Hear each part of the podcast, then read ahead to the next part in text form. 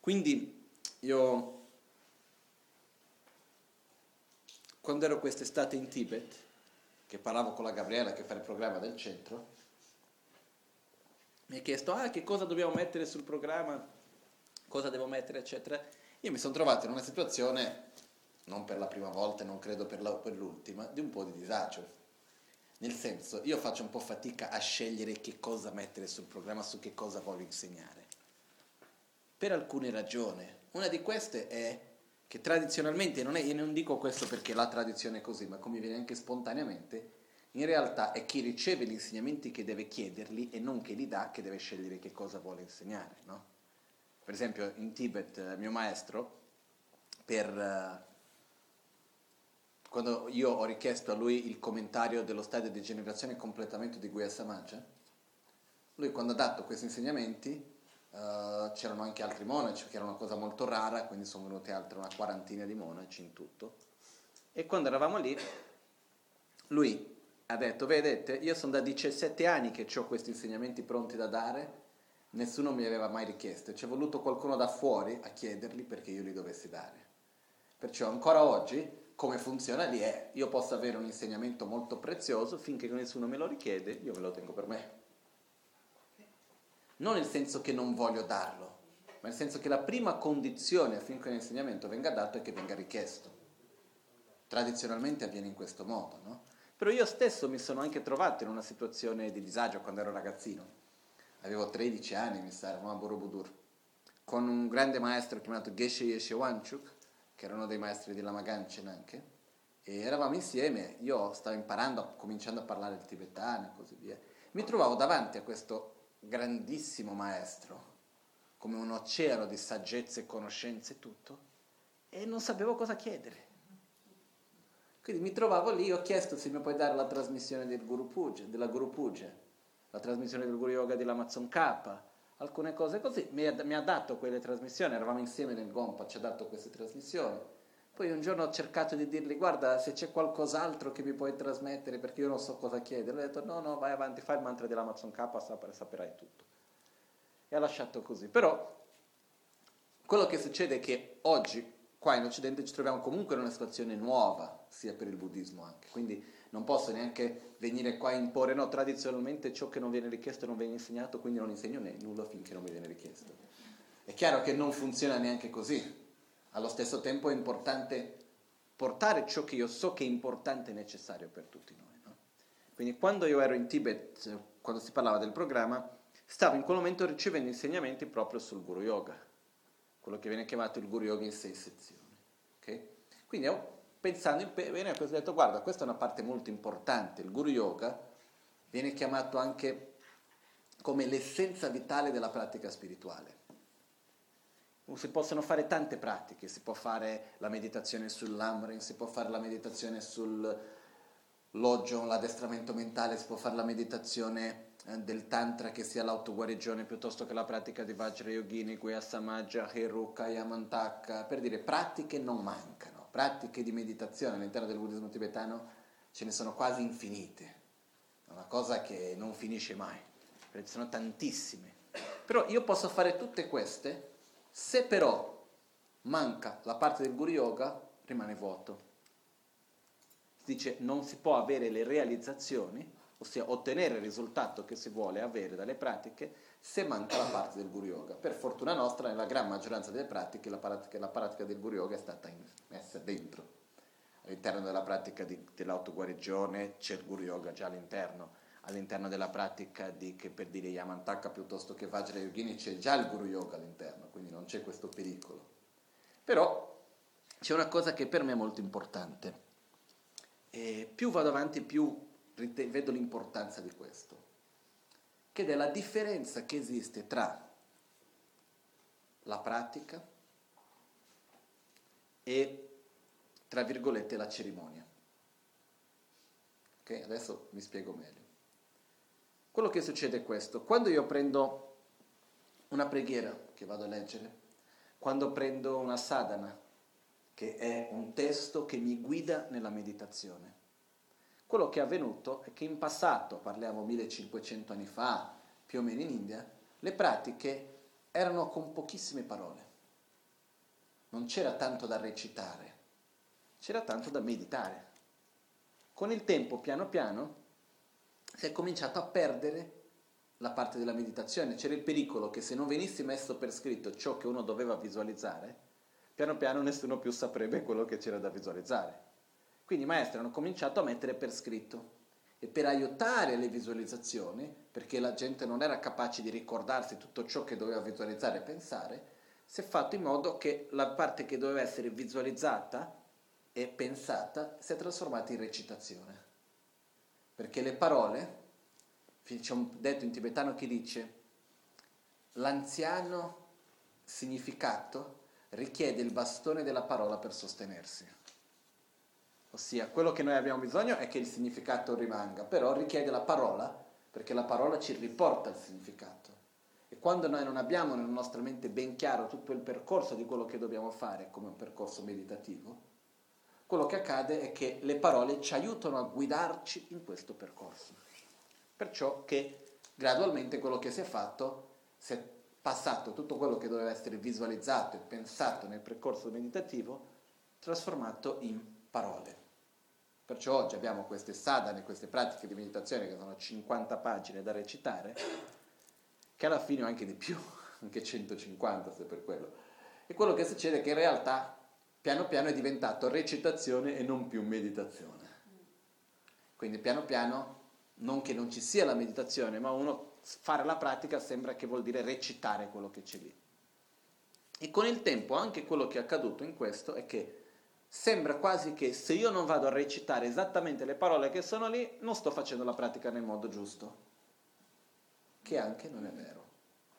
Quindi quello che accade, l'aspetto cerimoniale, chiamiamolo così, è recitare quello che c'è. Prima si dice questo, si fa una certa melodia, si fa in questo modo piuttosto che in quell'altro.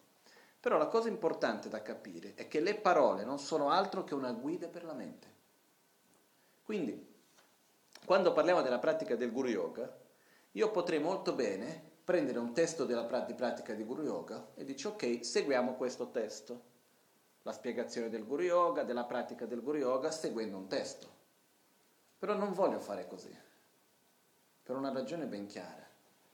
È importante per me capire i passaggi di una pratica, qualunque sia essa. Nel momento nel quale io ho chiaro quali sono i passaggi che devo fare, io dopo posso fare quei passaggi in 20 modi diversi posso fare una recitazione più velocemente, più corto, eccetera, eccetera. Vedremo, no? faremo questa sera, domani e dopodomani. Voglio cercare di farvi capire che cos'è la pratica del Guru Yoga, il perché e anche farla insieme. E vedremo che si può fare in una versione che durano tre ore o farla in cinque minuti, con tutto il contenuto in se stesso. No? E che alla fine stiamo facendo la stessa pratica, non sono due pratiche diverse anche se una dura tre ore, che c'è tanto da recitare, eccetera, eccetera, con più dettagli, e un'altra si fa in cinque minuti, è la stessa pratica, si sta familiarizzando la mente nella stessa direzione, non sono due cose diverse. E questo per me è molto importante, questa è una cosa che anche la Magancia ci tiene tantissimo. E devo dire che sono pochi maestri che ho conosciuto che me l'abbiano spiegato in questo modo. La Magancia racconta che una volta, ci ha raccontato qualche volta questa storia, comunque, era in Svizzera, nei primi anni che è venuto in Occidente. E inizi degli anni Ottanta, quando la Magancia è venuto all'inizio in Occidente, è stato per sa, un anno, due anni in Svizzera, faceva tutte le cerimonie di guarigione, eccetera, per le persone, i tibetani che vivevano lì principalmente. E un'epoca era, c'era venuto lì Kyabje Son Rinpoche, che era uno dei maestri della Magancia, era venuto lì, era un po' malato, e quindi la Magancino è andato a trovarlo e ha detto voglio offrirti una pugia di lunga vita, visto che sei malato per la tua salute, eccetera, voglio offrirti questa pugia di lunga vita. E Son Rinpoche, che era molto diretto, ha detto non, ma non rompermi le scatole, sono qua malato, ho la febbre, devo stare lì seduto per due ore, mentre c'è la cerimonia e tutte le cose. Fai quello, quello, che vuoi per me, ma non che mi tieni lì fermo per due ore, che non ce la faccio di star seduto adesso, no? E, e la Magancia ha detto, ha insistito e ha detto no, no, no, no, guarda, lo faccio però veramente velocemente, faccio una cosa che finisci subito, non preoccuparti, di qua, di là. Alla fine Son Rinpoche ha detto va bene, Rinpoche ha detto, cominciato a fare la cerimonia e l'ha fatta quello che di solito dura tre ore, in un quarto d'ora era finito. Però senza perdere nessun passaggio. No? E Sor Rinpoche era contentissimo. Dopo anche quando era tornato in India, ogni volta che lui andava in Occidente, tornava in India, il monastero di Grande Sciarze offriva una pugia di lunga vita a lui. E lì lui ha detto anche le altre volte, ha detto, vedete voi, per forza dovete prendere e fare la cerimonia unicamente con quello che c'è scritto nel testo. No? E dopo aveva detto, ha detto, così che deve essere, tu devi capire quali sono i passaggi e saper fare quei passaggi indipendentemente da quanto lungo li fai, con quale parole usi, eccetera, eccetera. È un percorso meditativo che deve essere fatto e non un percorso recitativo. Quindi questo è uguale per tutte le pratiche. No? Quindi quello che è importante quando noi parliamo sia della pratica dell'autoguarigione piuttosto che di qualunque altra pratica che sia, in questo caso del guru yoga, è molto importante capire il perché, qual è l'obiettivo, quali sono i passaggi e a questo punto uno può farlo in tanti modi diversi. Quindi questo è importante. Quello che io volevo in questi due giorni cercare di trasmettere è proprio questo. Oggi parlare un po' del perché e che cos'è, qual è l'obiettivo. E domani e dopodomani vedere un pochettino bene quali sono i passaggi e, e farli questi insieme in un modo sia corto, veloce, sia in un modo più lungo, più dettagliato. Ok? Perché è possibile anche fare una pratica, per dire io posso fare tutta la pratica dell'autoguarigione senza muovermi e senza dire una parola. Basta visualizzare tutto, direzionare la mente nel modo giusto. Mi siedo lì, posso fare tutto. È più difficile perché non siamo così abituati, però si può fare. Perciò se noi conosciamo bene quali sono i passaggi, questo diventa possibile. Ok? Um, va bene. C'è qualcosa che ho detto in inglese che adesso mi è sfuggito?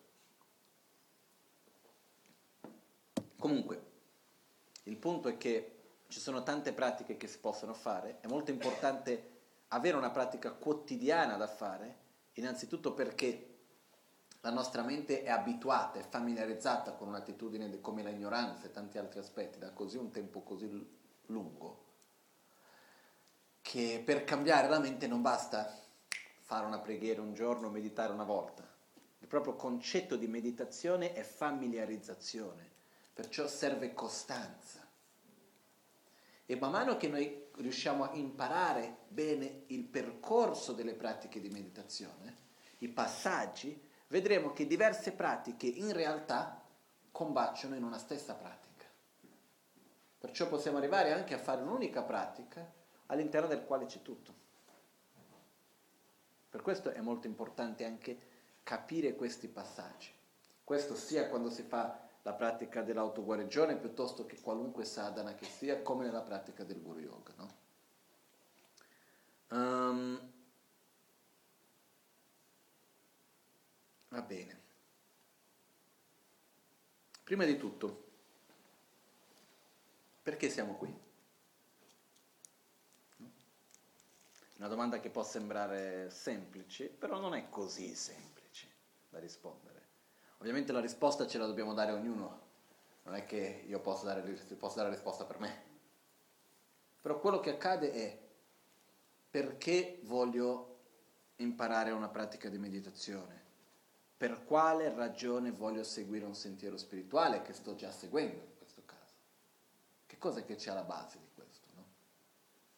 Alla base c'è un sentimento molto comune credo che sia lo stesso per tutti noi, un sentimento che ci accomuna tutti, sia quelli che siamo qui, quelli che non stanno qui oggi, quelli che seguono una religione piuttosto che un'altra e anche quelli che non seguono una religione che accomuna anche gli esseri umani da quelli non umani che è il semplice desiderio di voler essere felice. Che è una cosa uguale per tutti noi, no? Ditemi voi chi è che conoscete che non vuole essere felice? C'è qualcuno magari che fa le cose sbagliate, questo è un altro discorso. Però vuole essere felice, però fa tutto per essere infelice, questo è molto normale. Però quello che succede è che non esiste assolutamente nessuno che non desidera la felicità in sé. Quello che accade è che sono da vite e vite e vite, da un tempo senza inizio per dire, che vogliamo essere felici e facciamo tutto ciò che facciamo pensando che sia il meglio per la nostra propria felicità. E ci troviamo qui dove siamo. Nel senso, così male non è andato finora. Se no, potremmo essere in una situazione molto peggio di quella che ci troviamo oggi. Guarda, basta guardare un po' intorno a noi, di situazione molto peggio della nostra. Ce n'è in abbondanza. Però comunque ci troviamo ancora a continuare la nostra ricerca. Non siamo arrivati ancora a una soluzione finale, non siamo arrivati ancora a un punto finale nella quale uno dice io sono costantemente felice e soddisfatto. C'è ancora questa ricerca per la felicità. Quello che accade è che all'interno di questa nostra ricerca per la felicità ci troviamo che quello che abbiamo fatto finora, quello che c'è intorno a noi, non è abbastanza. Perché che cos'è che ci viene insegnato? Che cos'è che vediamo nel mondo che ci circonda, quello che la società nella quale viviamo e la società nella quale si è vissuto da sempre più o meno ha sempre insegnato in qualche modo. Vuoi essere felice? Devi ottenere potere, soldi, beni materiali, piaceri sensoriali, riconoscimento, quindi potere. Questo, no? Quando noi parliamo di che cosa vuol dire aver successo nella vita. Chi è una persona di successo? Uno che ha avuto tanti soldi, ha avuto potere, tanti piaceri, eccetera, ma ha successo. Okay? Quindi noi cresciamo, viviamo con questo riferimento solo. Però si arriva a un punto nella vita nella quale uno vede e dice non è abbastanza questo. E adesso che faccio?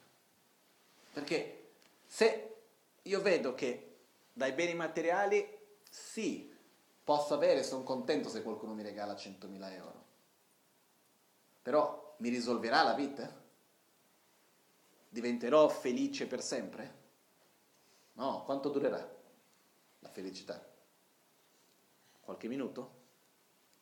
Che subito dopo c'è già un altro problema. Dove li metto? Cosa faccio? Come faccio a gestirli? E poi prima o poi finiscono, non posso perderli. Cominciano già altri mille problemi, no? Sono le tre sofferenze del denaro che vengono spiegate negli insegnamenti dell'Amrin. La sofferenza di accumulare, la sofferenza di mantenere e la sofferenza di far crescere. Vediamo questo costantemente. Perciò materialmente sappiamo che non basta per essere felici. Dal punto di vista di potere di riconoscimento dell'immagine, anche lì, dopo che uno ti ha detto che sei bello, l'altro ti ha detto che sei bello, il terzo ti ha detto che sei bello, basta dire che sono bello, adesso bisogna di qualcos'altro. Ormai lo so già che sono bello.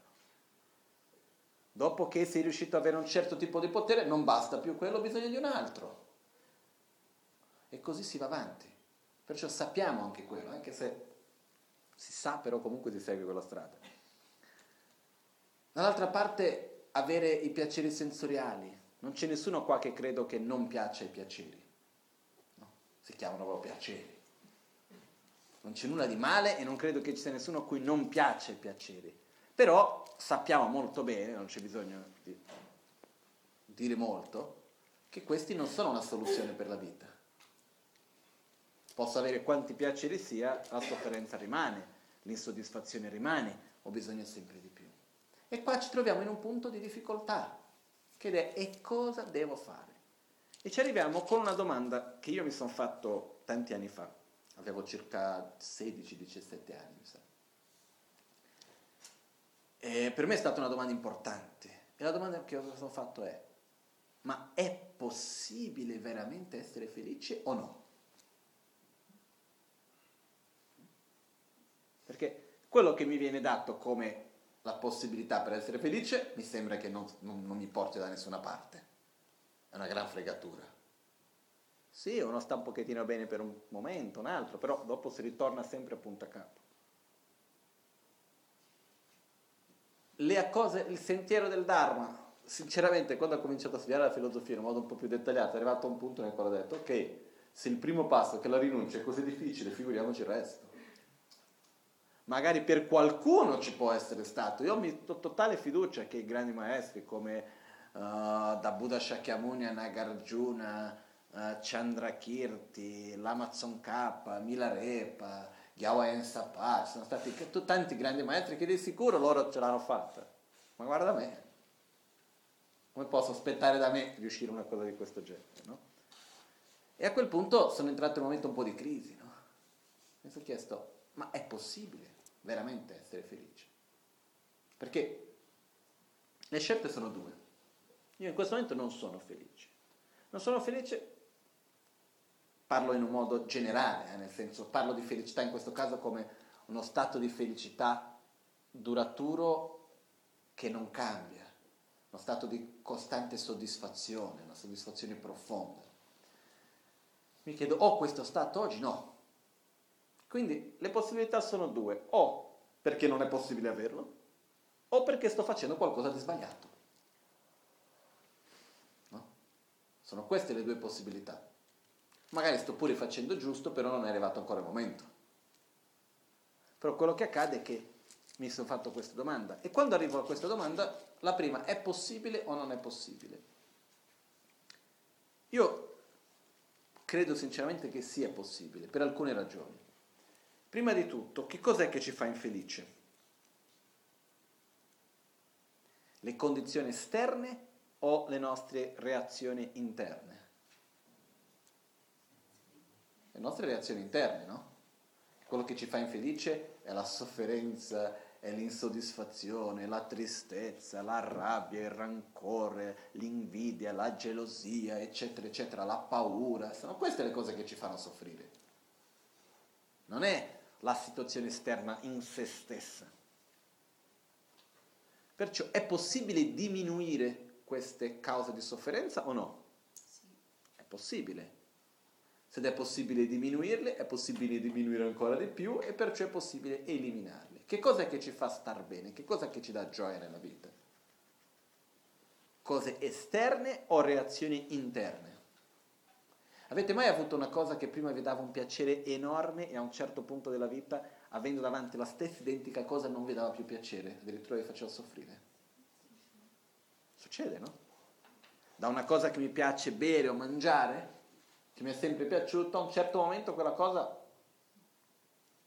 mi fa soffrire.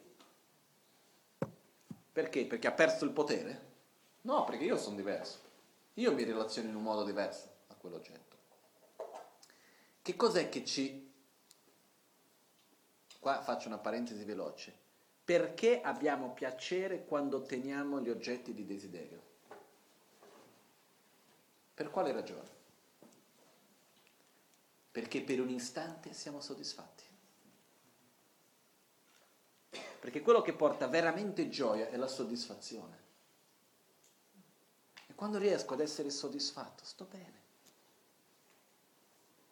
Quindi quello che succede è che quello che ci fa star bene sono le nostre qualità interiori, è, un, è uno stato interno, non, è, non dipende dalle condizioni esterne. È possibile migliorare le nostre condizioni interne o no? È possibile, io credo di sì. Quindi basato su questo io dico è possibile essere felici. Come fare? Non lo so. Sinceramente non lo so, non è che sono nato già sapendo fai questo, fai quell'altro. Quindi l'unica cosa che posso fare è chiedere aiuto a qualcuno che lo sappia fare. Come peraltro tutte le altre cose della vita. Voglio imparare a coltivare bene la terra. Che faccio? Vado a parlare con qualcuno che lo sappia fare qualcuno che l'abbia già fatto, qualcuno che abbia l'esperienza, eccetera, eccetera. Anche in questo mondo d'oggi che è tutto autodidatta, no? Si può imparare, ma che autodidatta? Sì, io posso essere autodidatta leggendo i libri che gli altri hanno scritto, ascoltando le cose che hanno detto, eccetera, eccetera. Questo non è essere autodidatta. Perciò quello che accade è che, nello stesso modo che per saper leggere o scrivere, nello stesso modo che per fare imparare qualunque cosa che dobbiamo fare abbiamo bisogno di qualcuno che ci guidi, qualcuno che già conosca quel percorso, qualcuno che abbia già avuto quell'esperienza, che ci possa guidare. Lo stesso avviene nel percorso spirituale.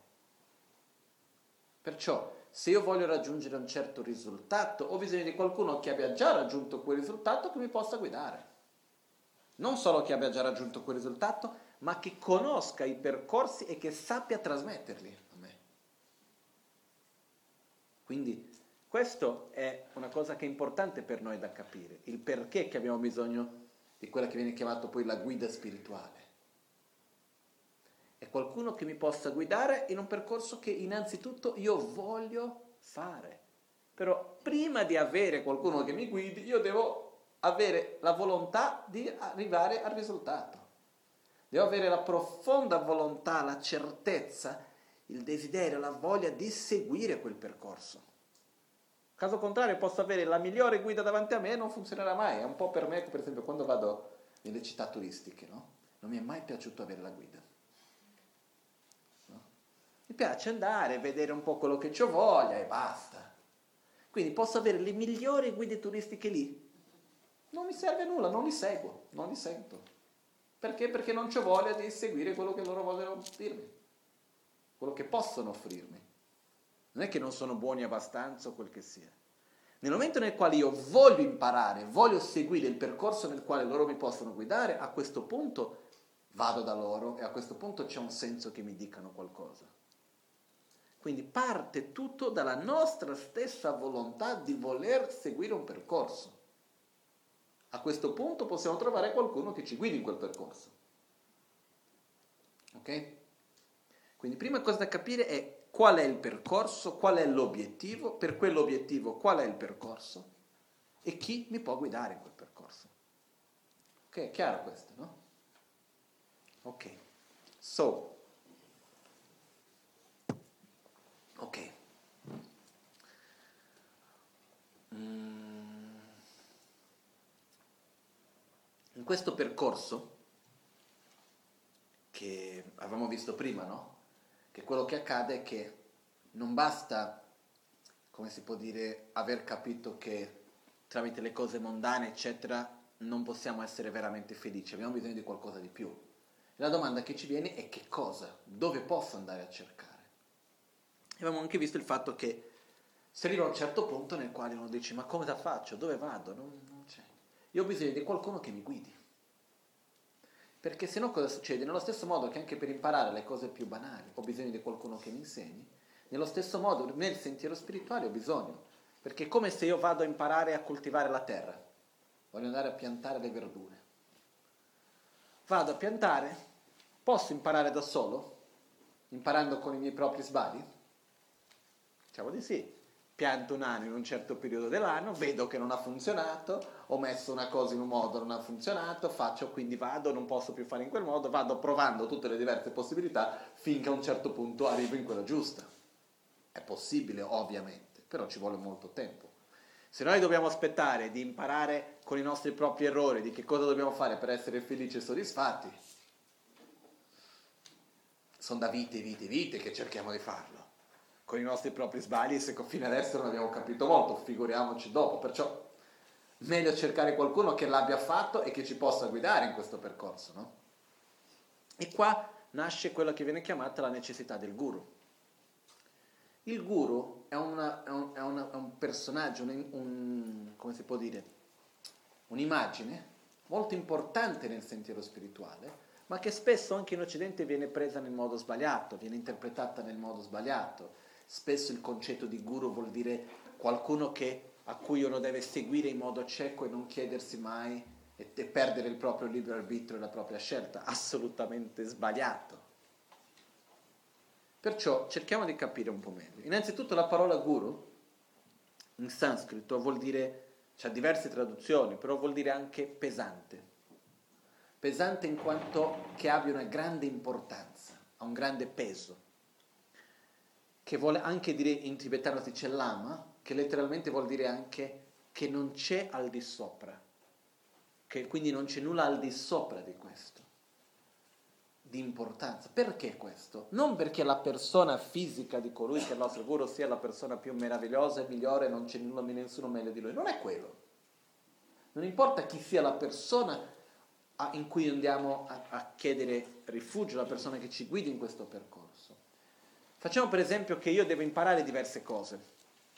Devo imparare a piantare perché devo mangiare, non c'è dove comprare nulla. Diciamo che io mi trovo che per mangiare devo piantare. Quindi è essenziale quello. C'è qualcuno che mi insegna dopo a cucinare, c'è un altro che mi insegna come costruire una casa per proteggermi dal freddo, c'è uno che mi insegna come tingere i capelli, un altro che mi insegna come fare le unghie, uno che mi insegna come fare dei disegnini, un altro che mi insegna una canzoncina. Quale di questi insegnanti è più importante? Per primo, quello che mi insegna come posso piantare per poter mangiare, poi quello che mi insegna come posso costruire una casa per proteggermi dal freddo e piano piano. Ma non che quello che mi insegna come posso cucinare o come posso piantare sia meglio come persona necessariamente di quello che va a insegnarmi come farmi le unghie. Giusto? Però quando il peso che vado a dare a uno e all'altro è basato su che cosa?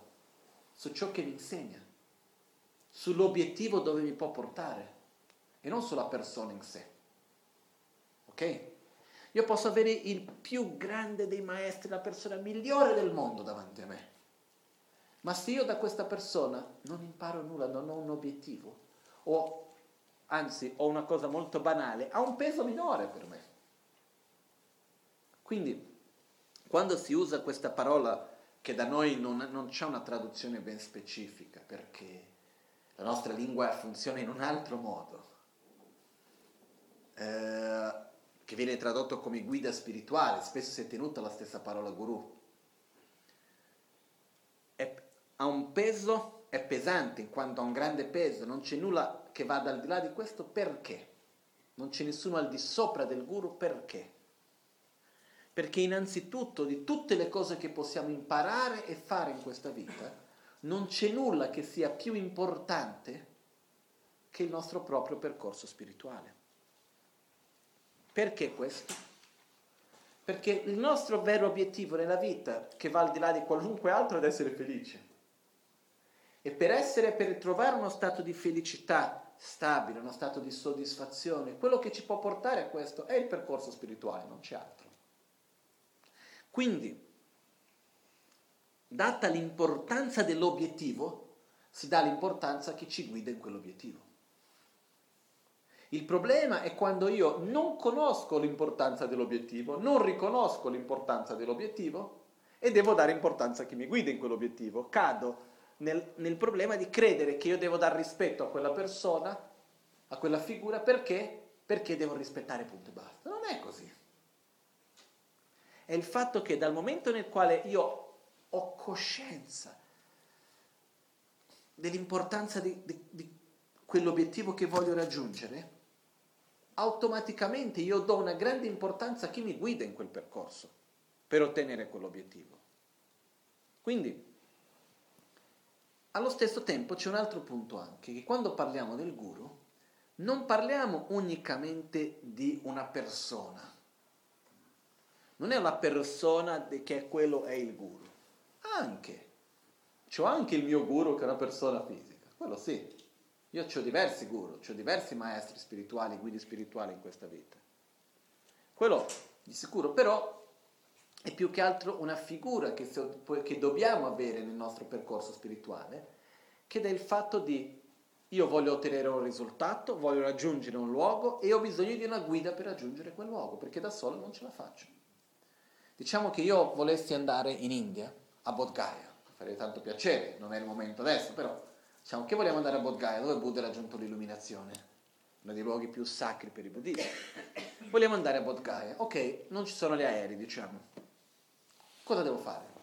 Prendo la macchina, ho bisogno di qualcuno che mi insegni a guidare, ho bisogno di qualcuno che mi aiuti a prendere la macchina, ho bisogno di qualcuno che mi faccia vedere la strada, magari come copilotto, ho bisogno di uno che mi insegni come posso uh, cucinare nel viaggio per modo che non vada a morire di fame. Ho bisogno di tante cose che, necessarie per raggiungere quell'obiettivo. E ognuno di questi fa parte della guida che ho bisogno per arrivare a Bodh Gaya. Non basta avere solo quello che mi insegna a guidare la macchina, ho bisogno anche di quello che mi faccia vedere la mappa, ho bisogno di quello che mi dia la mappa, ho bisogno di quello che mi faccia insegni come posso leggere la mappa e così via. Quindi tutti questi personaggi fanno parte della guida che mi porta verso Bodh. Quindi tutti sono inseparabili da, dalla guida stessa.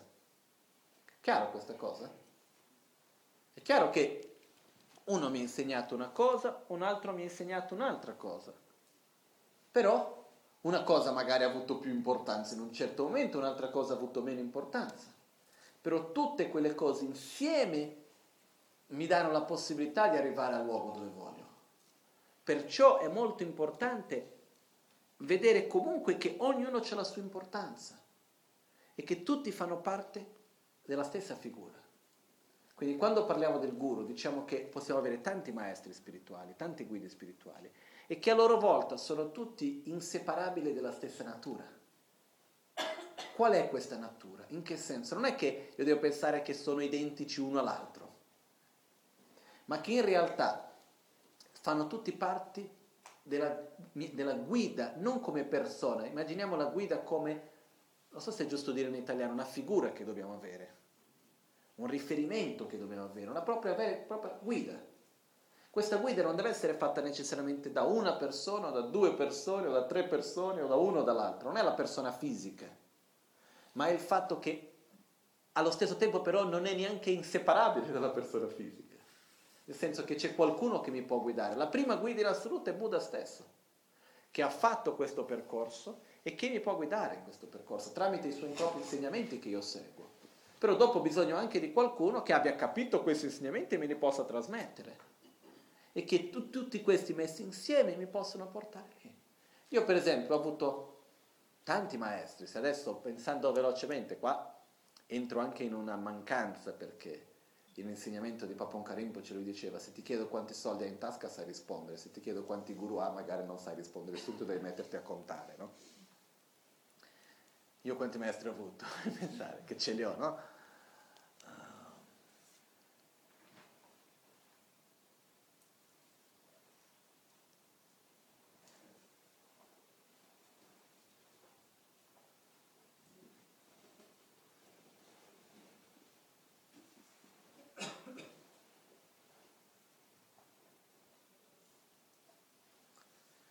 Fanno 10. E quindi quello che voglio dire non è che certe volte alcune persone vengono con queste cose, ah ma io posso avere, ho preso rifugio con questo, posso prendere rifugio con quell'altro, ma cosa succede? Posso avere più di un maestro? Non ci facciamo problemi. Il problema quando è che nasce?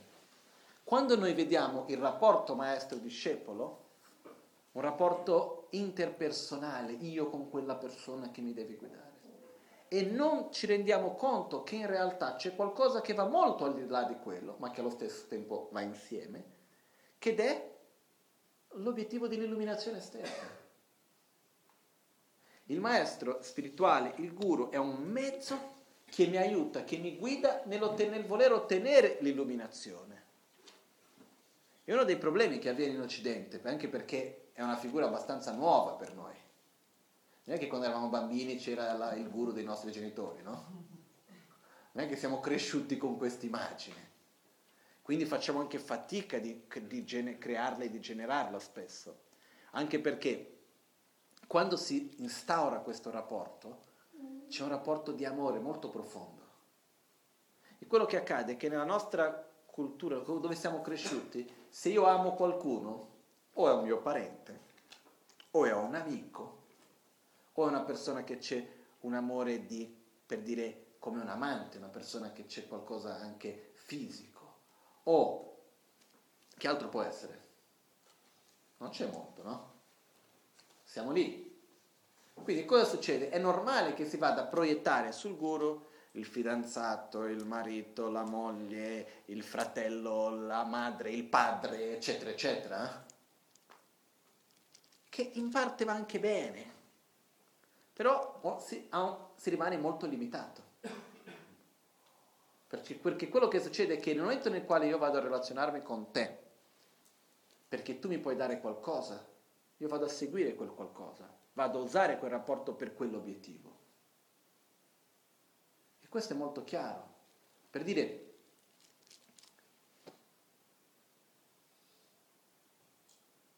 io posso avere una persona che può insegnarmi tante cose, come può fare anche altre cose, per dire, se io ho bisogno di qualcuno che venga a darmi una mano per, che ne so io, mettere un chiodo sul muro. Posso chiedere a quella persona? Sì, io Viene là, mi dà un aiuto per mettere il chiodo sul muro, punto, il mio rapporto rimane a quel livello lì. Se invece vengo a chiedere mi aiuti a cambiare la mia mente e quella persona è capace di farlo, ok, il mio rapporto va a quel livello lì. Ma dipende dalla mia richiesta. Ovviamente devo chiedere a qualcuno che sia capace di farlo, se no sia mettere il chiodo sul muro, sia aiutarmi a cambiare la mente, per, sia per uno sia per l'altro. Devo chiedere a qualcuno che sia capace di farlo, no? Però quello che succede è che dipende, il tipo di rapporto che vado a instaurare dipende da come io mi pongo, dall'obiettivo che io pongo in, in quel rapporto stesso. Perciò quello che avviene è che quando noi parliamo del guru, che è una parte estremamente importante, essenziale nel nostro sentiero, anche se è una cosa che spesso in Occidente non viene detta. Perché? Perché esiste il grande pericolo che quando un maestro dà questi insegnamenti sembri che per dire io oggi sto parlando di questo sembra guarda che voi mi dovete rispettare, dovete trattarmi in questo modo, dovete vedermi in quel modo lì. Non è questo. Io qua mi metto nello stesso livello, nel senso è un percorso che è qualcosa che è importante per tutti noi. E visto che questa figura del guru non esisteva, non esiste più di tanto nella nostra cultura, quando il buddismo è cominciato ad arrivare in Occidente, i primi maestri hanno scelto di ok, saltiamo questa parte degli insegnamenti, anche se essenziale, importante, ma perché c'era il grande pericolo di essere frainteso.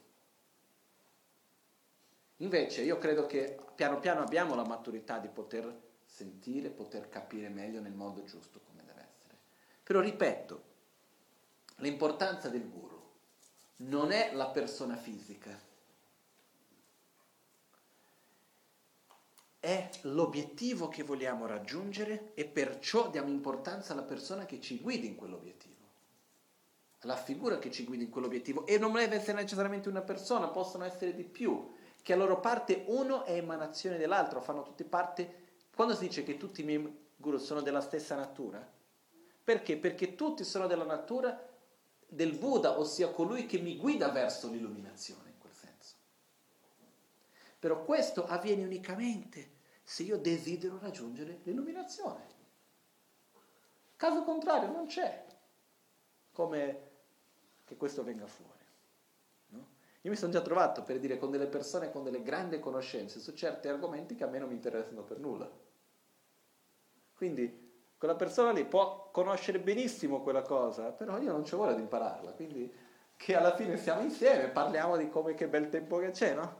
Per dire, però al di là di quello non è che io ricevo tanto, non, quella persona non ha un valore, un'importanza per me, perché non perché non sappia nulla, ma perché quello che sa a me non mi importa, io non ho interesse. Quindi il valore che andiamo a dare parte dall'interesse che noi stessi abbiamo. Ok? Chiaro questo per noi? No? E che è importante per noi stessi. Perché? Se io non desidero ottenere un risultato, non può esserci chiunque che venga a spiegarmi il sentiero, non lo seguirò mai.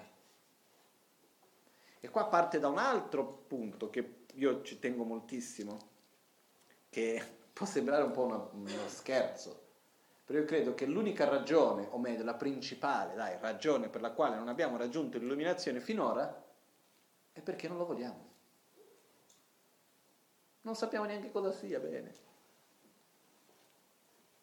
Sì, è vero, ci piace uh, fare la meditazione, ci sentiamo bene, vogliamo avere meno rabbia, meno gelosia, tutto il resto, fin qua, benissimo, tutto questo è meraviglioso.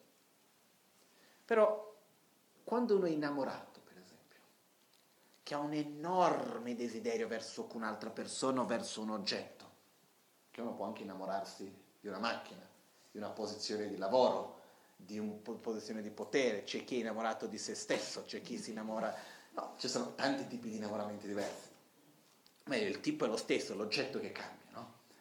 Quindi quello che succede è che quando uno è innamorato di qualcosa, nel senso di qualcuno, nel senso che ha un grande desiderio verso quell'oggetto, quante volte al giorno ci pensa? Tante volte, no? Costantemente. Cosa succede se io mi innamoro dell'illuminazione? Un profondo, non posso starci senza. Mi sveglio al mattino, devo pensare come faccio a raggiungerla mentre sto mangiando l'illuminazione dove sei. Se io veramente entro in questo stato, a questo punto cosa succede? Veramente farò il necessario per ottenerla.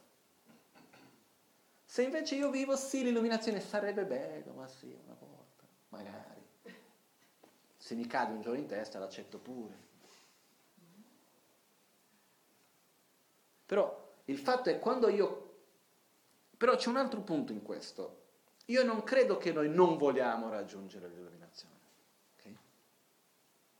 ma che c'è un altro punto ancora che è molto importante. Non è il fatto di non volerlo, perché non credo che ci sia nessuno qua che non vuole avere uno stato di gioia costante, soddisfazione, saggezza, di vivere uno stato, uno stato completamente libero di gelosia, invidia, rabbia, ignoranza, pieno di amore, compassione, saggezza, stabilità interiore, eccetera, eccetera. Non c'è nessuno che dice non voglio questo, no? Il problema è un altro, è il fatto che anche quando noi desideriamo ottenere questo, desideriamo avere questo stato, chiamiamolo illuminazione, non crediamo di poterci farlo. Non crediamo in noi stessi. Non abbiamo fiducia abbastanza in noi stessi. E qua ci freghiamo da soli. Perché è un percorso che o oh, io credo in me stesso e faccio qualcosa per ottenerlo, se no nessun altro me lo può portare lì. No? Tutti i Buddha non hanno altro desiderio che noi possiamo illuminarci. Se lo potessero fare loro, per noi, comodo, no? Questo anche che la presa di rifugio è, non è io prendo rifugio in Buddha, darmi sangue nel guru, fate quello che volete di me. Non è questo. E io prendo rifugio nel guru, in Buddha, darmi sangue, ditemi quello che devo fare, che faccio. Questa è la differenza. Perciò un altro aspetto molto importante quando si parla del rapporto guru-discepolo, quando si parla del guru yoga, innanzitutto, che uno degli obiettivi del guru yoga è quello che viene chiamato sviluppare il guru interiore. E per questo richiede innanzitutto la fiducia nel nostro proprio potenziale, nella nostra propria capacità di illuminazione. Caso contrario, che stiamo qui a fare, nel senso che io lo so che è più facile affidarci a qualcuno e passare la responsabilità a lui. È quello che nella gran maggioranza delle religioni si fa in qualche modo alla fine. È più facile, no? Io dico, guarda, sai che c'è, dimmi quello che devo fare. E sei tu responsabile. In qualche modo è più facile, però la realtà è che non è così. La realtà è che siamo noi responsabili e perciò dobbiamo credere in un potenziale che in realtà abbiamo. Io posso uscire da questo stato nel quale io mi trovo. Io sono capace, come lo siamo tutti noi.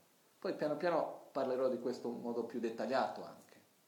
Però alla base di questo è come dire io voglio arrivare a Bodgaia e io ce la faccio di arrivare a Bodgaia, però da solo non ce la faccio, ho bisogno di qualcuno che mi guidi non qualcuno che mi prendi in braccio e mi porti lì. Ho bisogno di qualcuno, io posso camminare, ho le mie gambe, magari qualcuno che mi insegna a fare gli esercizi per poter farle più forte, poi qualcuno che mi faccia vedere dove devo camminare, come devo camminare, il modo giusto di camminare, tutto questo va bene, però alla fine ho le mie gambe e con queste posso arrivarci. Se io non credo di farcela, non seguirò mai qualcuno che mi guidi. Posso aver piacere di stare con quella persona, quella persona può insegnarmi delle cose che mi piacciono comunque, ma non per ottenere quel risultato lì. Perciò, come potete vedere alla fine, quando si parla del guru, non stiamo qua a parlare di una persona quanto è importante questo. Alla fine il punto è, io devo innanzitutto credere nel mio proprio potenziale di ottenere un risultato importante per me, che lo chiamiamo illuminazione che è eliminare completamente i nostri veleni mentali, ciò che ci fa soffrire, sviluppare le nostre qualità al loro massimo potenziale. No? Anche quando si parla di illuminazione, in tibetano si dice Janchup, che è lo stato di Buddha. La parola Janchup in tibetano ha un significato molto simile alla parola Buddha. No?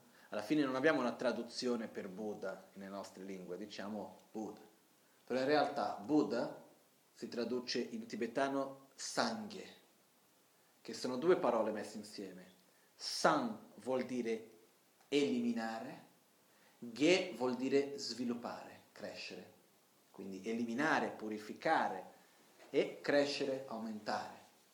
Quindi è chiaro che se dovessimo tradurre Buddha e dire, sai, uh, prendo rifugio e elimina, aumenta, non ci sta nella nostra lingua, non funziona in qualche modo. Ma che cosa vuol dire Buddha chi è? Sanghi vuol dire colui che ha eliminato completamente tutta la sofferenza, le cause della sofferenza, quindi i veleni mentali, e ha sviluppato le proprie qualità al loro massimo potenziale. Questo è il significato di Buddha. E lo stesso significato viene per illuminazione, Jiang Chup. Vuol dire la stessa cosa, eliminare completamente la sofferenza e le cause della sofferenza, perciò i veleni mentali e il karma negativo. E sviluppare al massimo del potenziale le qualità interiori, come l'amore, la compassione, la saggezza. Questo è quello che viene chiamato lo stato dell'illuminazione. Quindi io desidero profondamente raggiungere questo stato. E per questo ho bisogno di una guida che abbia già raggiunto e che mi possa guidare in questo stato. E perciò prendo rifugio in Buddha. Però Buddha Shakyamuni è vissuto 2500 anni fa ed è pure morto, non è che c'è ancora qua. Perciò Buddha stesso ha detto, io ci sarò sempre per guidare coloro che vogliono seguire il sentiero che ho fatto nella forma dei maestri che mi rappresenteranno. Io tornerò tramite coloro che trasmetteranno questo sentiero.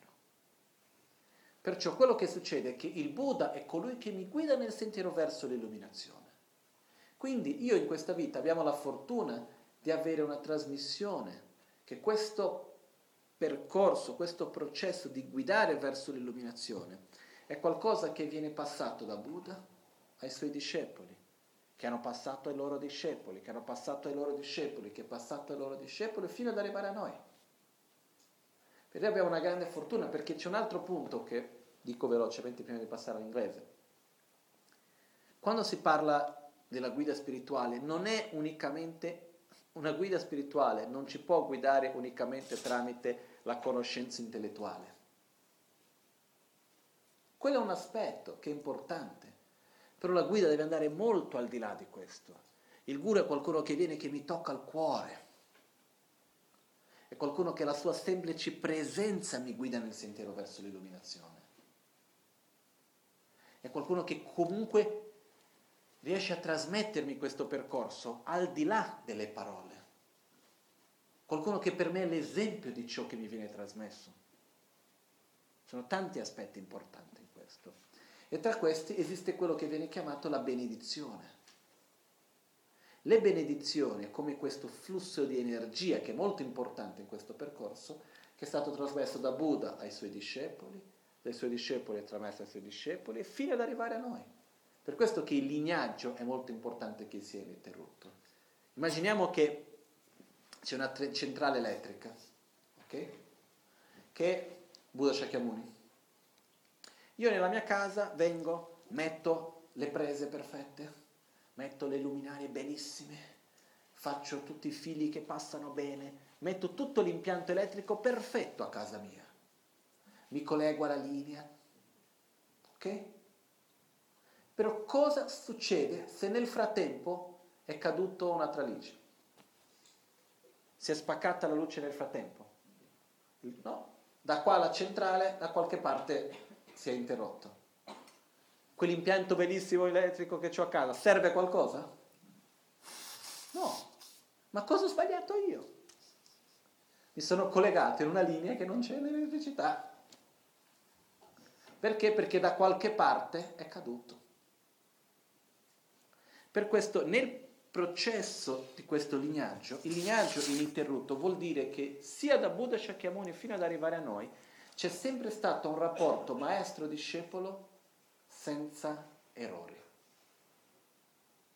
Un rapporto di veramente di fede, di rispetto, che si passa da maestro a discepolo fino ad arrivare a noi. È come qualcosa di prezioso che uno porta in mano, che uno passa all'altro.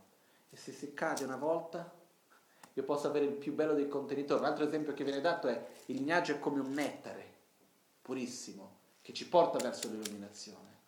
Però io posso avere il contenitore più bello del mondo per ricevere quel nettare. E se però se quello che mi deve dare mi versa dal suo contenitore che a sua volta è vuoto, non ricevo nulla. Posso far finta di ricevere, però non ricevo nulla. Ed è per questo che è così importante il lignaggio in questo senso. Ed è anche per questo che una volta che si rompe il rapporto con un maestro spirituale, nel senso che può anche succedere che per qualche ragione io non sia d'accordo con un mio maestro. Succede, è successo all'Amazon Carva. Però il mio rapporto nel quale lo vedo come la guida e quello che lui mi ha insegnato rimane con la stessa importanza di prima, deve sempre rimanere. E quindi io non devo perdere quello che mi è stato dato, perché nel momento nel quale io cambio la mia visione, nel momento nel quale io rompo questo, come si può dire, questo legame, sì che c'è, quello che accade che cos'è? È come se diventa vuoto quello che ho. E questo è un altro aspetto che è molto importante anche, magari poi possiamo parlare anche più dettagliatamente di questo, però questo è un altro aspetto che è importante, ok? Quindi, Ok, dove eravamo?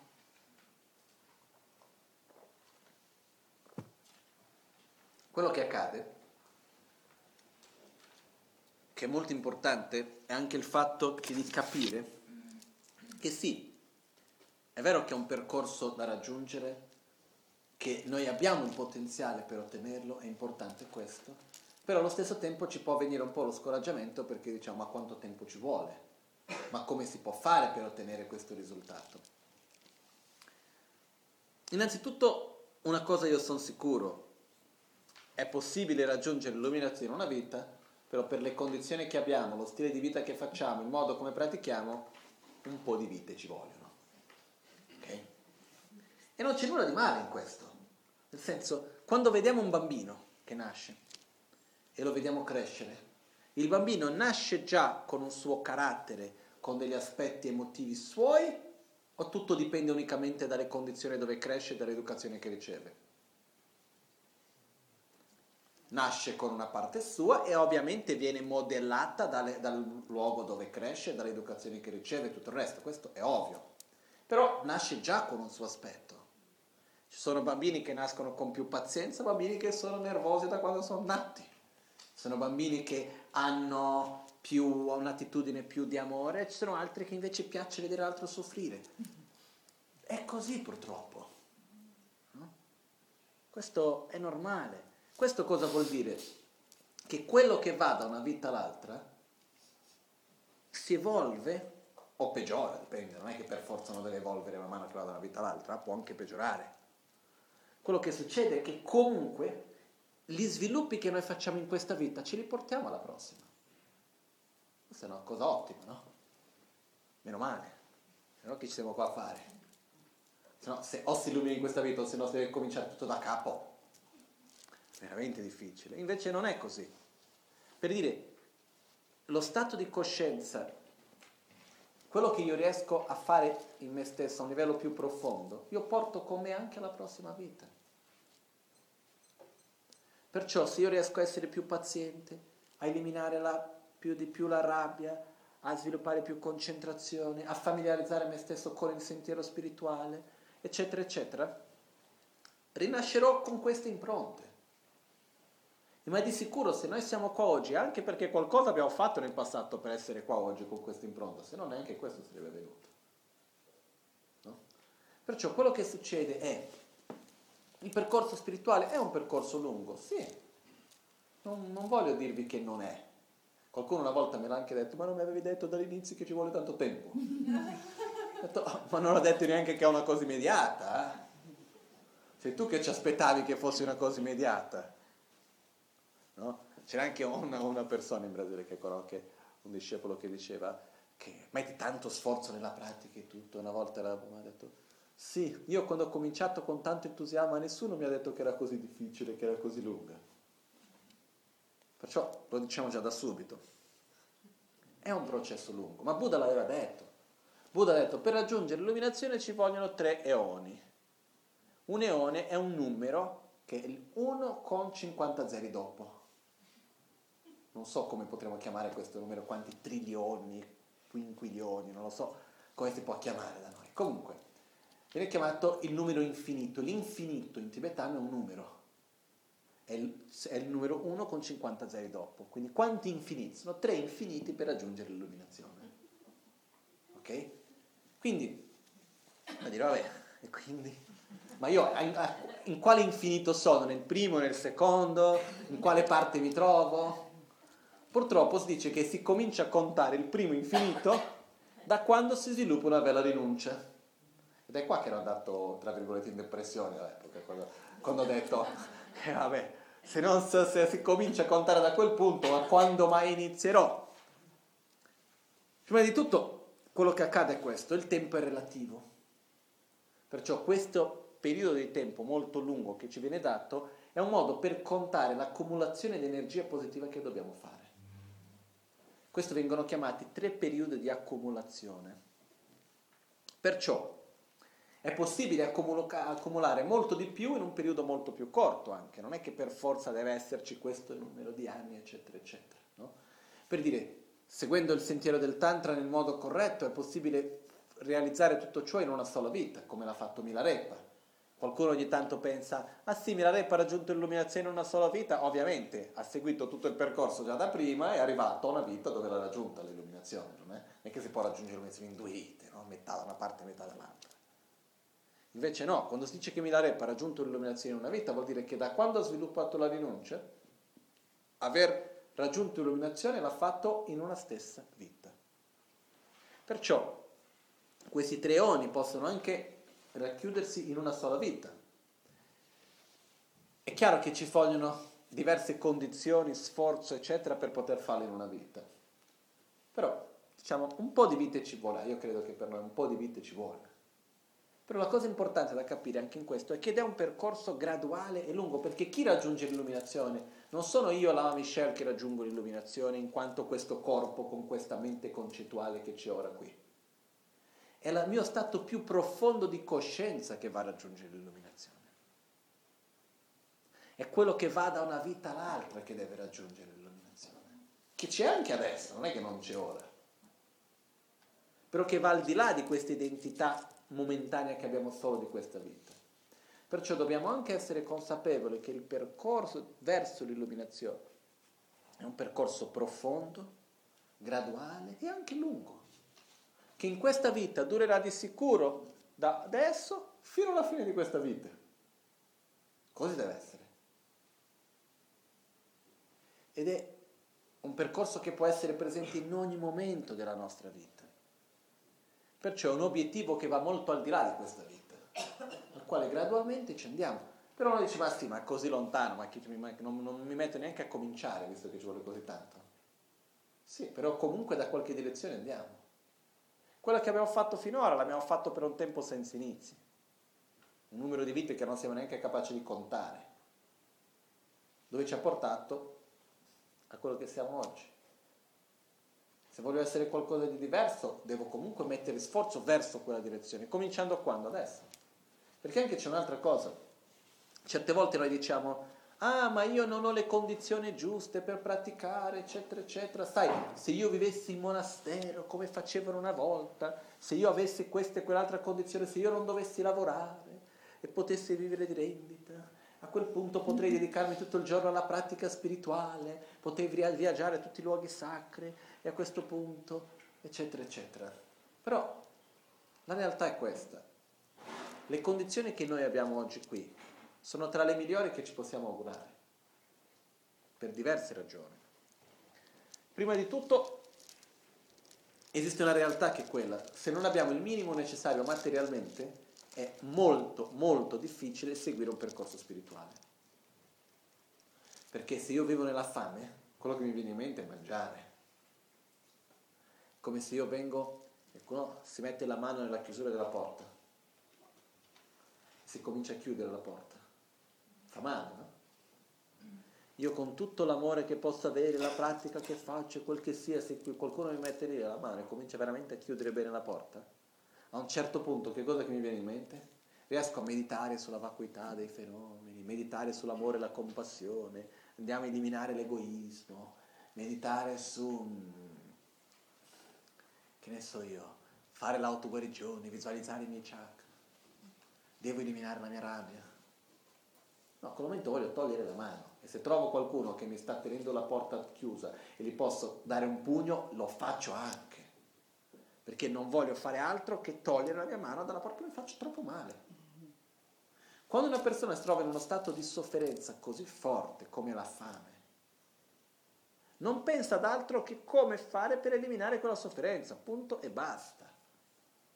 Per questo che tra le sei perfezioni, la prima pratica da perfezionare è quella della generosità perché tramite la pratica della generosità che possiamo avere il ritorno materiale. No? Come San Francesco stesso diceva, è dando che si riceve. Quindi quello che accade è che se non abbiamo il minimo necessario materialmente, diventa molto difficile avere lo spazio per la pratica spirituale. Okay? In questo pianeta quanti sono quelli che non hanno il minimo necessario materialmente? Tanti, no? purtroppo. Troppi. Quanti sono quelli che invece hanno il minimo necessario materialmente, ma sono schiavi del denaro? Che sono schiavi dei piaceri? Che sono schiavi del potere? Quanta gente c'è nel mondo che ci guarda noi qua in un bellissimo weekend, in un posto così bello, chiusi qui dentro, a parlare di cose che la scienza non prova? Ma sono, siamo stupidi, no? che stiamo qui a fare. Poi magari quando facciamo i conti diciamo sì, però sono più felice di te, sei comunque stupido. Quello che succede è questo, che la quantità di persone che vede il sentiero spirituale come una cosa inutile, sono tanti. Quanti sono quelli che seguono la religione ma non il sentiero spirituale?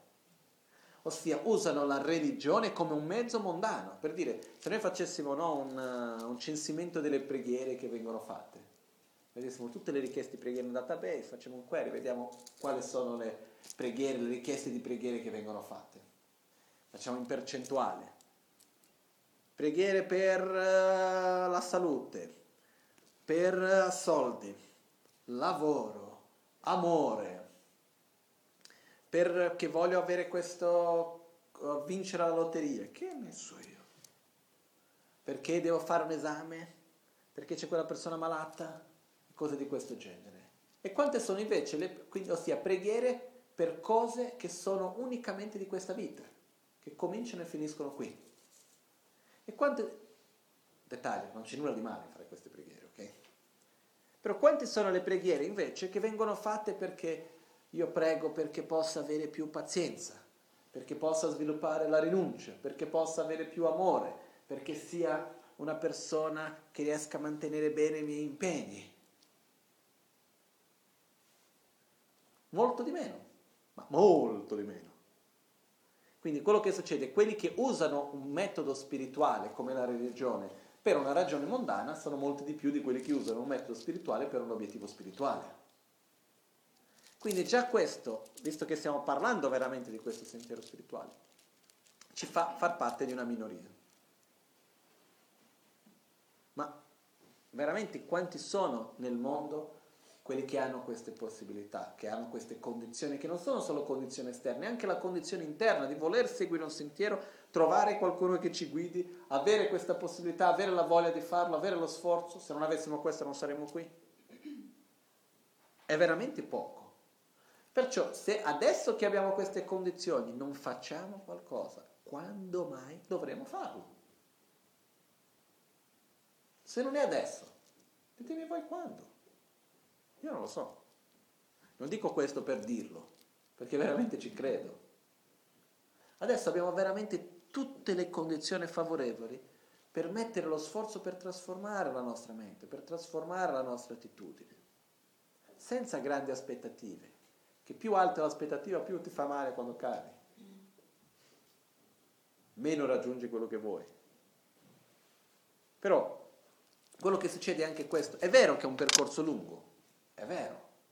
Però diciamo per esempio che dovessimo memorizzare tutti questi libri che ci sono qui, ok? Che sono tutti i testi originali di Buddha, i sutra e tutti i suoi commentari.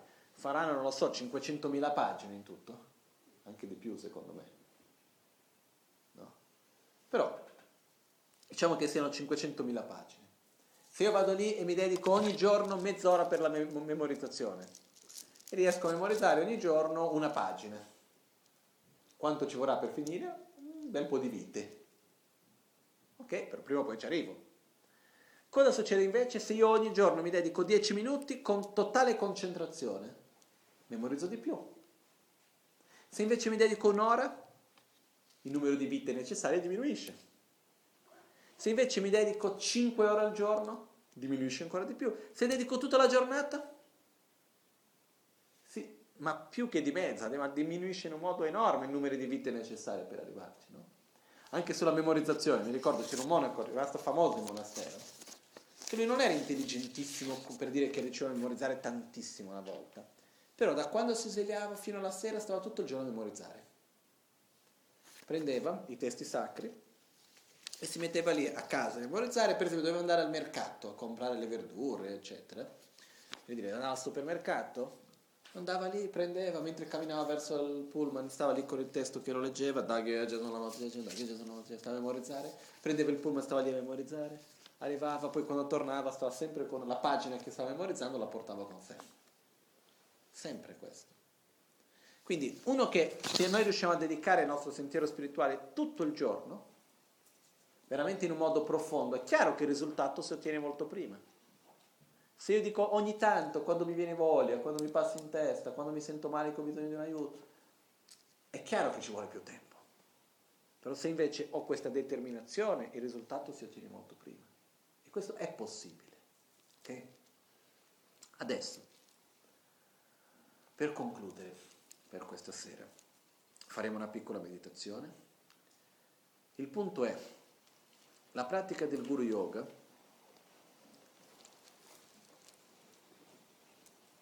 dove andiamo a, dobbiamo rafforzare innanzitutto il nostro obiettivo cosa voglio raggiungere, perché nell'immagine del guru, che devo avere chiarezza su che cosa è il guru, nell'immagine del guru c'è innanzitutto l'obiettivo da raggiungere dell'illuminazione stessa. Quindi all'interno di quello io vado a creare, avvicinarmi sempre di più.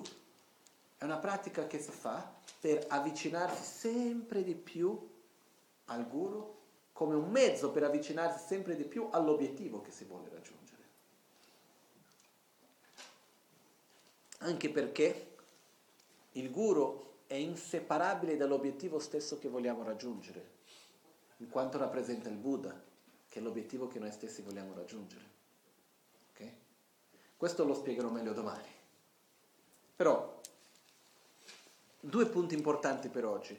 Cosa voglio raggiungere? Credere nel mio potenziale. Ricordarsi che quando si parla del guru è una figura di qualcuno che rappresenta questo, questa guida. Possono essere più persone, può essere qualcuno che non c'è più. Io, tanti dei miei guru non sono più in vita, rimangono sempre lì, non è che non c'è più. Continuano a guidarmi tramite le sue parole, le memorie di quello che ho vissuto, di quello che ho visto, in tanti modi. Perciò quello che avviene è veramente avere questa chiarezza di qual è il nostro obiettivo e il nostro potenziale di raggiungere questo obiettivo per il quale abbiamo bisogno di una guida. Quindi, visto l'importanza dell'obiettivo da raggiungere, diamo l'importanza a colui che mi guida in questo obiettivo. Ok? E da qui arriviamo al significato della parola guru, guru che vuol dire pesante, come che ha un grande peso, che non c'è nessuno che sia al di sopra colui da cui non c'è nessuno che sia al di sopra, non la persona in sé, ma l'importanza di, quella, di quel rapporto, di quella posizione che noi andiamo a trovare. Ok? Poi magari domani parlo un po' di quali sono le qualità necessarie del guru, eccetera, eccetera, come trovare il guru. Questo è un altro discorso ancora. Però prima dobbiamo partire del perché e di che cosa vogliamo ottenere.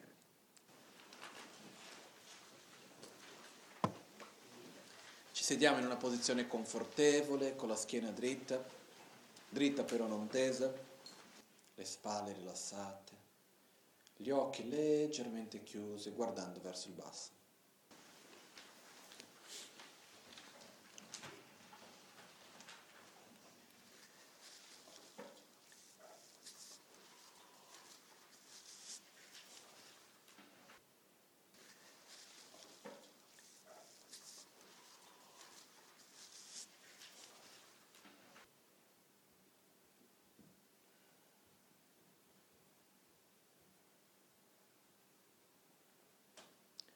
Siamo consapevoli del respiro mentre inspiriamo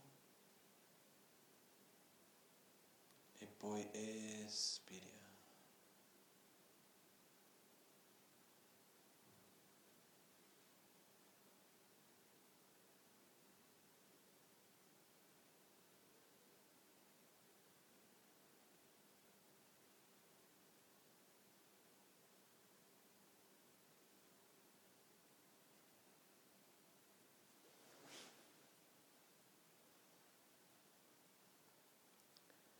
Osserviamo la respirazione, presenti nel momento presente e lasciamo che qualunque altro pensiero sorga nella nostra mente se ne vada quando espiriamo.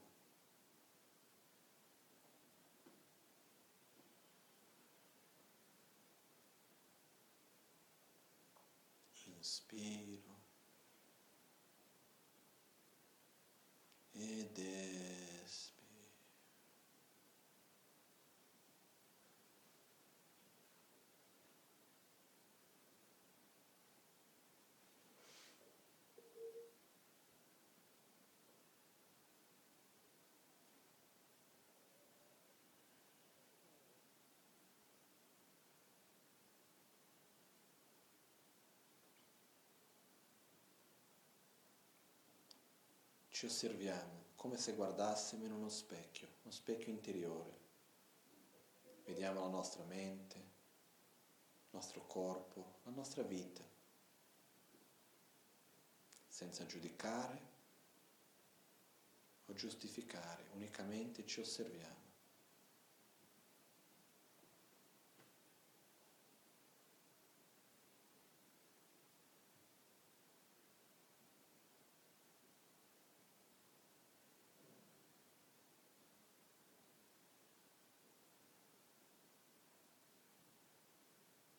Osserviamo al nostro cuore profondamente il desiderio di essere felici, di non soffrire. Vediamo anche che non abbiamo altra scelta per realizzare questo desiderio che non sia eliminare le cause della propria sofferenza, come la rabbia, l'invidia, la ignoranza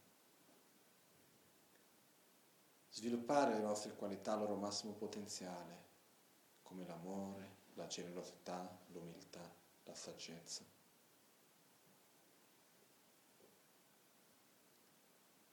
Osserviamo che questo è quello che vogliamo profondamente, al di là di tutto il resto.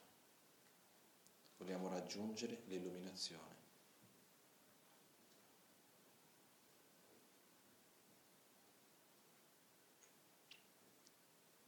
Osserviamo che per poter raggiungere questo stato così profondo abbiamo bisogno di aiuto di qualcuno che l'abbia già fatto. Visualizziamo davanti a noi un bellissimo trono sul quale c'è un fior di lotto, un cuscino di sole e di luna. Su questo è seduto il Guru Buddha Shakyamuni, in cui prendiamo rifugio. Guru Buddha, seduto con le gambe incrociate, alla mano destra che tocca la terra, la sinistra nel mudra della meditazione, alle vesti monastiche, ha un bellissimo sorriso e dal suo cuore si emanano raggi di luce di diversi colori che si espandono per tutto l'universo. Guru Buddha davanti a me, inseparabile dai miei guru, da tutti i Buddha, Bodhisattva, da tutti gli esseri sacri dei tre tempi.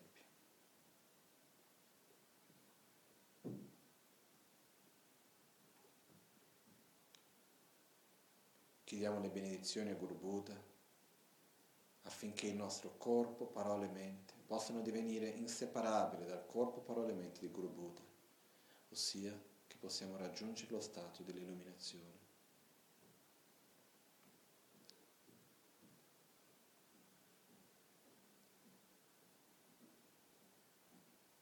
Visualizziamo che dai chakra, cinque chakra di Guru Buddha, raggi di luce di colore bianco, rosso, blu, giallo e verde si emanano e si assorbono nei nostri cinque chakra, purificando le nostre negatività, creando le condizioni con le benedizioni, dandoci la forza, in modo che sviluppiamo le nostre qualità al loro massimo potenziale. E raggiungiamo noi stessi lo stato di Buddha.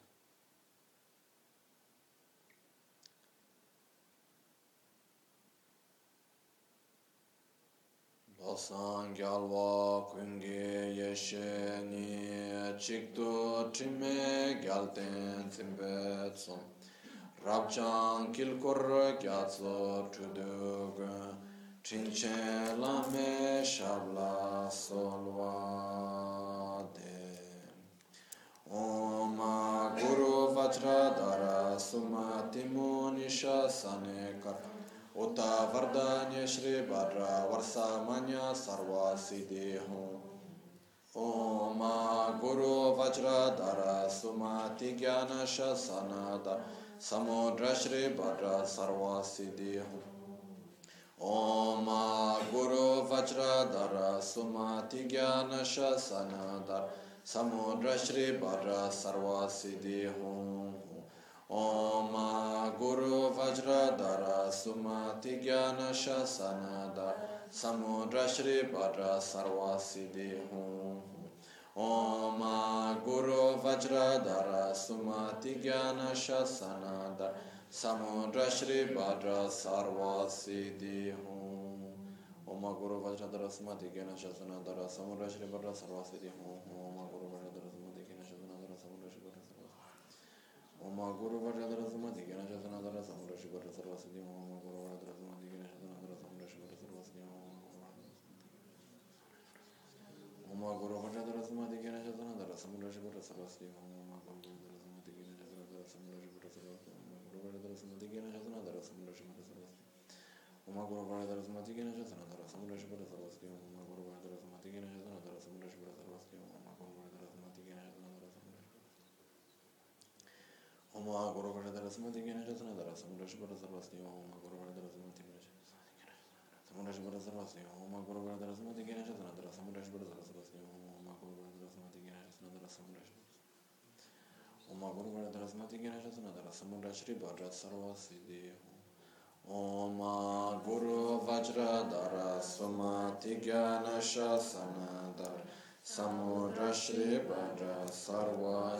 Jatanadara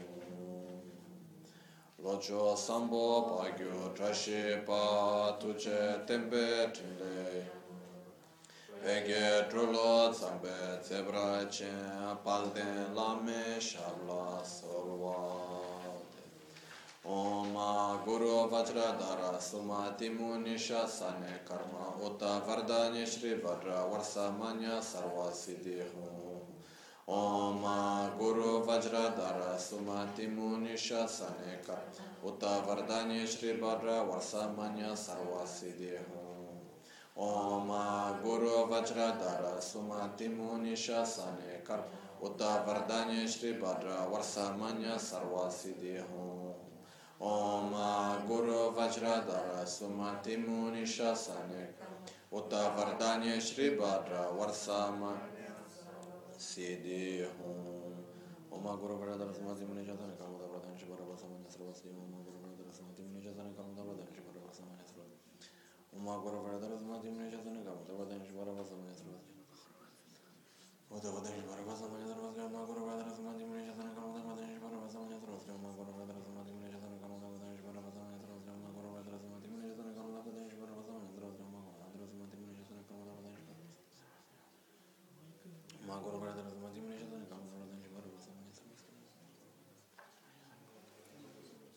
Mă acolo vă adresăm, ați mână și să ne capătă vă și vă să mână, să vă schimbă mă acolo vă adresăm, ați mână și să ne capătă vă și vă să mă acolo vă adresăm, ați mână și să ne capătă vă și vă să mână, să vă schimbă mă acolo vă adresăm, ați mână și să ne capătă vă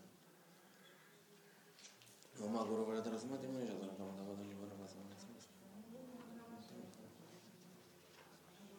Om Guru Vardharasmati Munishatana Kamadavadanish Vardharasmati Sarvasya Om Guru Vardharasmati Munishatana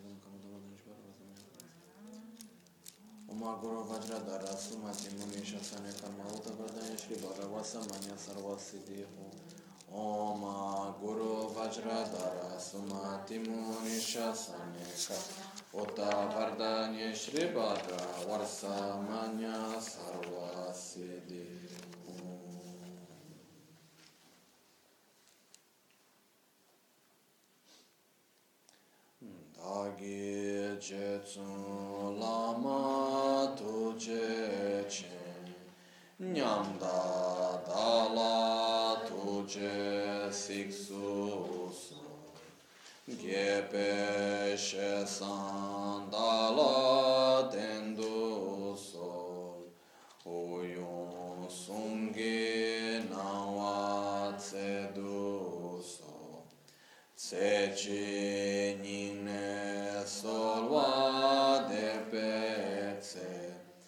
decem corlo usul lecțiune. Ila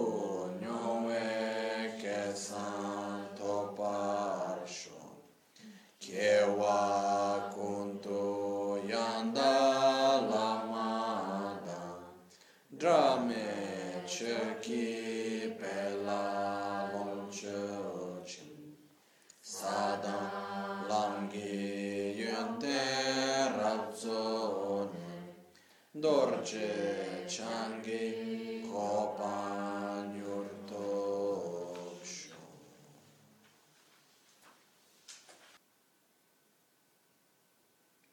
Dopo aver fatto le richieste, Guru Buddha viene al mio capo,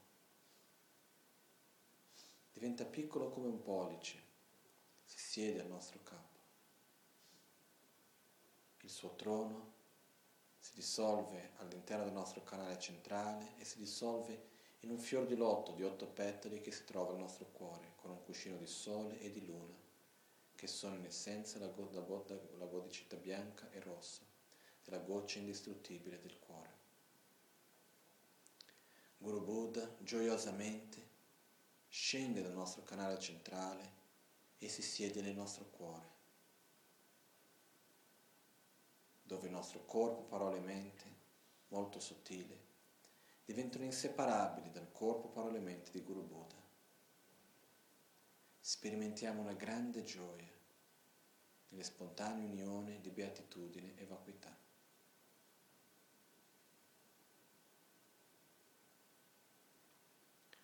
fior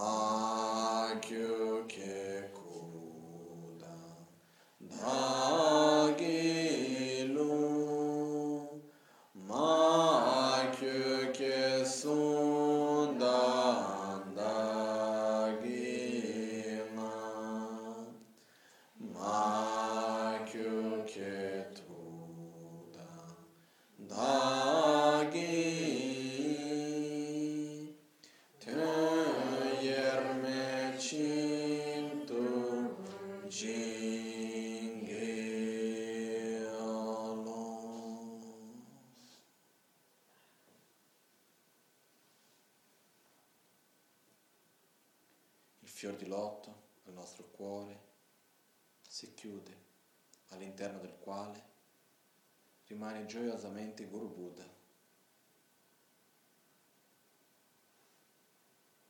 In ogni momento con noi, in ogni azione che compiamo, Guru Buddha rimane inseparabile da noi. Noi stessi inseparabili dalla sua gioia, dall'unione di beatitudine e vacuità. in ogni parola che diciamo, in ogni azione che compiamo, in ogni pensiero che abbiamo, siamo inseparabili da Guru Buddha.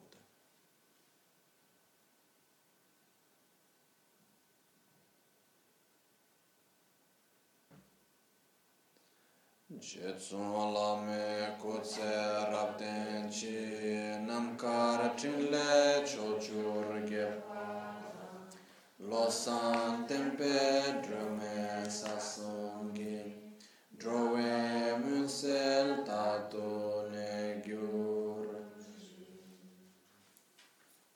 Nimo dele nime cuian delec și nițen tartu delec pe concios înche gingilo, concios înche modru sol.